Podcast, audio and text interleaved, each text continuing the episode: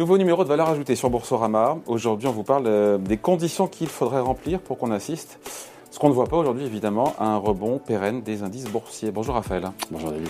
Alors, euh, dans le rouge aujourd'hui, dans le rouge depuis le début de l'année, sur tous les marchés euh, actions, entre 12, 13 et 25, 28% de baisse, que ce soit en Europe ou aux États-Unis. À chaque fois, on a eu des tentatives de rebond et qui n'ont jamais tenu, qui ont toujours fait long feu. Voilà, c'est quand même ça ce qu'on vit maintenant depuis le début de l'année. Tout à fait, c'est assez décourageant pour les investisseurs. Hein. Tous, les, tous les rebonds sont revendus derrière et, euh, ça tient pas. Et ça ne tient pas. Donc effectivement, il va falloir réfléchir à, à quel moment on va pouvoir considérer qu'un rebond est durable et quelles sont les conditions euh, qu'il faut avoir dans le marché pour qu'on puisse redéployer avec un degré de confiance raisonnable. Voilà. Et sur les trois sujets qui tétanisent, qui paralysent les investisseurs maintenant depuis le, depuis début de l'année, est-ce qu'on y voit un peu plus clair? Si on prend, bah, je sais pas, la guerre en Ukraine, j'ai pas le sentiment que guerre en Ukraine, c'est très difficile à prévoir, effectivement. Certains optimistes espéraient que finalement, on pourrait avoir une guerre éclair qui se terminerait rapidement. Ce scénario-là, maintenant, est évacué. On s'oriente plus probablement vers une guerre qui risque de durer, avec un impact de toute façon qui économiquement sera long quelle que soit finalement une date de cessez-le-feu, on sait que les relations Russie, euh, euh, monde occidental vont être durement affectées. Donc là, clairement, cette incertitude risque de perdurer. Autre incertitude, c'est le, le Covid, notamment son impact en Chine, qui est tout doucement en train de peut-être de se rouvrir. Notamment, on pense à Shanghai. Les dernières nouvelles sont plutôt encourageantes. Shanghai est en train de rouvrir. Euh, c'est quelque chose qu'il ne faut pas sous-estimer. Ça a pesé lourdement sur les résultats des entreprises au premier trimestre. C'est une inquiétude, peut-être même l'inquiétude numéro un des entreprises aujourd'hui, cette dimension chinoise. Alors il y a l'aspect impact sur la croissance. Évidemment, la Chine qui ne fonctionne pas à plein régime a moins de croissance et booste moins la croissance mondiale d'une part. Mais aussi, et on le voit très bien dans les compagnies petites et moyennes qu'on finance chez Tikeo et qui est un peu notre spécialité, il y a un impact sur évidemment la supply chain, la capacité de maintenir pardon, les chaînes d'approvisionnement et les coûts de production en, en, en filigrane de ça. Et là, pour le coup, effectivement, les nouvelles sont encourageantes. Alors, si on se projette un peu plus moyen terme néanmoins, c'est probablement un nuage qui va lui aussi rester un petit peu au-dessus de nos têtes. Certes, Shanghai déconfine, mais on voit des cas repartir dans d'autres zones du pays. Ça, c'est une première, première donnée. On risque d'avoir des reconfinements.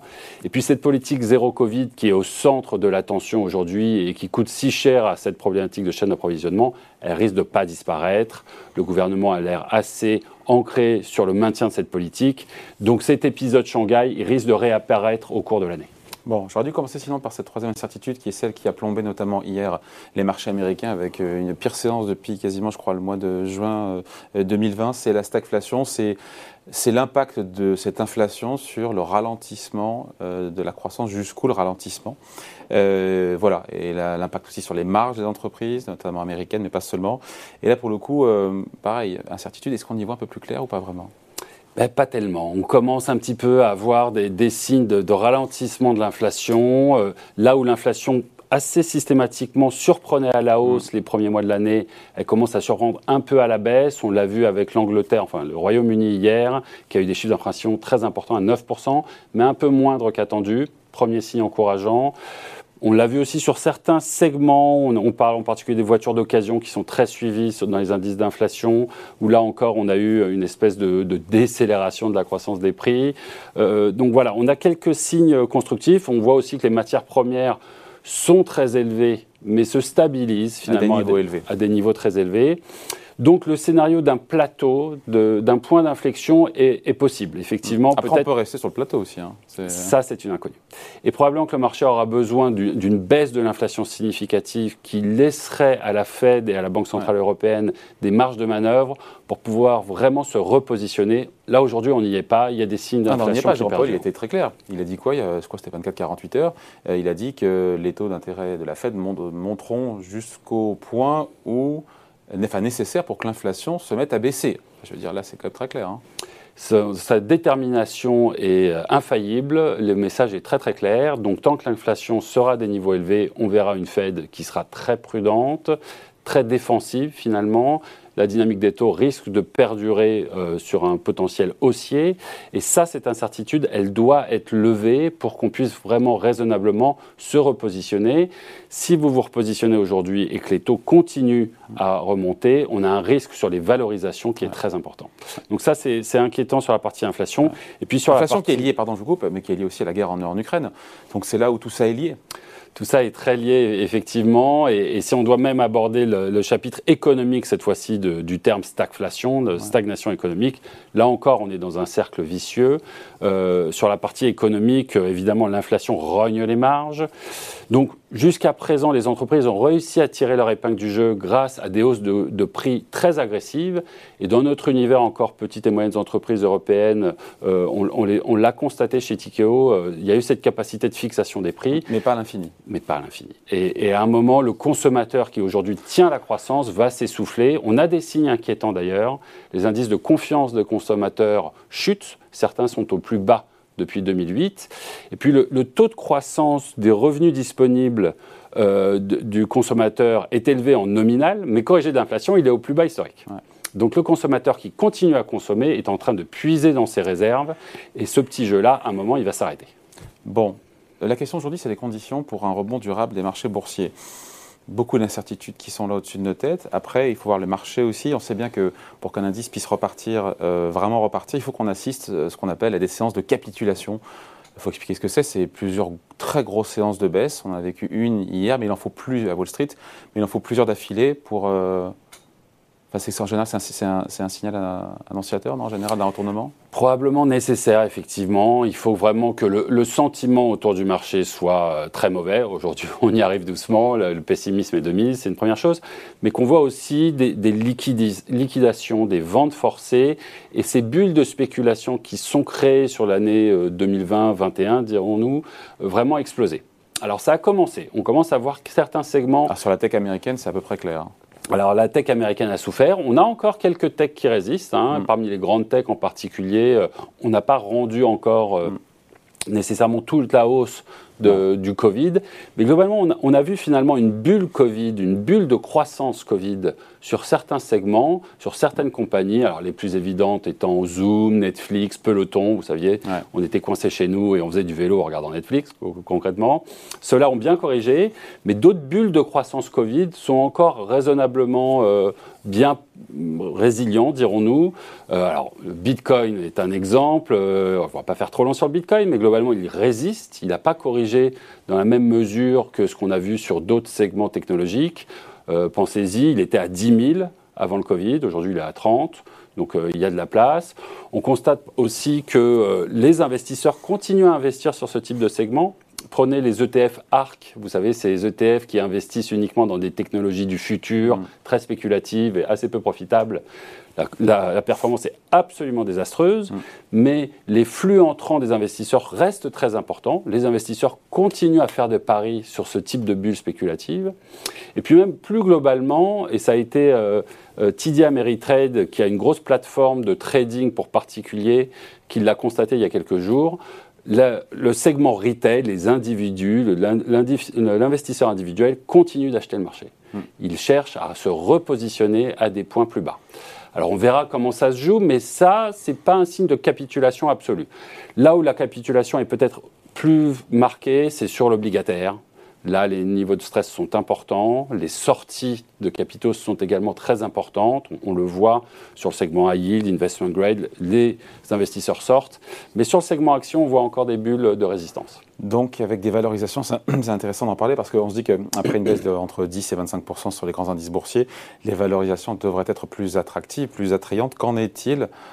Parce qu'on doit se dire oui, mais ça sous-tend aussi des croissances bénéficiaires. Et si la croissance qui est en récession, et eh ben, les profits vont mécaniquement se réduire et ça fait réaugmenter les, euh, les ratios de valorisation. Tout à fait. Là, on a, on a un Lego qui s'emboîte pas très bien. Là, hein. on, a, on a des valorisations qui ont certes corrigé, mais si vous regardez des moyennes historiques longues, restent assez élevées finalement, au-dessus des moyennes historiques longues, en tout cas aux États-Unis. Donc ça, c'est pas très intuitif. Comment expliquer qu'un marché en fin de cycle économique, avec de l'inflation et une politique monétaire très agressive, justifierait encore des niveaux de valorisation élevés? Donc ça, c'est sur la partie avec des croissances bénéficiaires à venir. Hein. qui doivent être délivrés. Exactement. Et probablement que sur la partie résultats, donc PI, donc un multiple de, résultats, sur les résultats, on reste assez optimiste, dirons-nous. On voit que le marché euh, imagine une croissance des, résultats entre 5 et 8% en fonction des, géographies. Ce qu'on voit, nous, en bottom-up chez Tikeo, c'est globalement la capacité de, la possibilité d'un ralentissement plus aigu de la croissance de ces résultats et, dans les tuyaux pour les, trimestres à venir. En tout cas, un multiple assez cher et des prévisions de croissance de résultats optimistes, ce n'est pas nécessairement un bon cocktail pour investir aujourd'hui. Et ça, en termes de capitulation, ça va être aussi nécessaire. Il faut qu'on voit ces niveaux baisser pour pouvoir se dire que oui, enfin, on rentre à des niveaux attractifs. Là, finalement, l'alpha et l'oméga, Raphaël, ça reste l'inflation. Tant que l'inflation ne se calmera pas, ne sera pas sur un plateau et commencera pas un peu à se calmer, et donc ce que ça induira en termes de politique monétaire, de changement léger de cap, d'inflexion en tout cas en termes de politique monétaire, on se dit que voilà, a pas de rebond boursier euh, durable est possible, non? Ça va être euh, clairement le facteur à suivre. C'est probablement pas le seul, mais le facteur le plus décisif. Vous avez entièrement raison. Et, encore une fois, il y a des signes que cette inflation, elle risque de pas revenir en V inversé, qu'elle mhm. risque de se stabiliser à des niveaux plus élevés. Et malheureusement, maintenant, dans nos scénarios pour les années à venir, il faut aussi inclure un scénario qui consisterait à avoir un marché qui ne rebondit pas en V comme il nous a donné l'habitude ces 15 dernières années, qui se stabilise à des niveaux bien moindres, qui rentre dans une période un petit peu de, à traiter peut-être dans une fourchette. C'est quelque chose qu'on a vu dans les années 2000. Hein. Dans les années 2000, le marché action, il n'a pas fait grand-chose en termes de performance. Si vous regardez à la suite de l'explosion de la bulle Nasdaq et aujourd'hui, donc je parle de la bulle Internet des années 2000, euh, aujourd'hui on a beaucoup de similarités entre la bulle euh, Covid et la bulle Nasdaq. Oh, les GAFA sont profitables quand même, hein. c'est la, grande nuance quand même. Il y, a, des nuances, mais on est aujourd'hui sur euh, une dynamique de valorisation très élevée, à un moment où les banques centrales remontent leur euh, taux d'intérêt, un risque géopolitique qui était fort avec le, 11 septembre, aujourd'hui c'est l'Ukraine, donc il y a des similarités quand même, et ce qui s'est passé après la bulle Internet, c'est que le Nasdaq n'a rien fait pendant 10 ans. Donc est-ce qu'on va nécessairement repartir en V une fois que L'inflation, l'Ukraine, la Chine, c'est pas certain. Et ça, malheureusement, en termes de performance des actifs risqués dans les années à venir, ça va être un scénario à considérer. Voilà, donc notamment si l'inflation est là pour durer. On se dit quoi? Parce que euh, quand on regarde cette vidéo, on, voilà, on se dit qu'il n'y a plus qu'à se prendre, retourner chez soi et ne rien faire. non, il y a quand même des opportunités. Euh, peut-être, euh, si on a une vision de long terme, être contrariant, c'est-à-dire que plus ça va baisser, plus il y aura des points d'entrée. Qu'est-ce qu'on se dit quand on doit préparer sa retraite et, non C'est difficile, c'est un moment difficile. Alors, euh, effectivement, dans ces grands marchés de dislocation, euh, il y a euh, un phénomène de dispersion, donc d'écart de rendement, de performance, de valorisation qui se met en place. On peut plus acheter le marché comme ça, un peu à l'aveugle, en disant bon, bah, ça, ça va monter. Quoi. Ça, on pense chez Tikeo que c'est terminé. Et on parle beaucoup d'ailleurs d'un marché qui était avant un marché d'allocation d'actifs qui est devenu aujourd'hui un marché de sélection d'actifs. La valeur, c'est plus en faisant de l'ETF. La valeur, la valeur aujourd'hui, c'est de faire le travail fondamental et de regarder dans ces grandes dislocations lesquelles ont trop corrigé, lesquelles redeviennent attractives, lesquelles ont un vrai potentiel de croissance long terme. Regarder à travers le cycle, à travers les épisodes de volatilité pour se concentrer sur des business de qualité qui auront cette capacité à, à survivre à ce cycle. Allez, merci beaucoup Raphaël. Merci David. Valeur ajoutée revient dans les prochains jours sur Boursorama.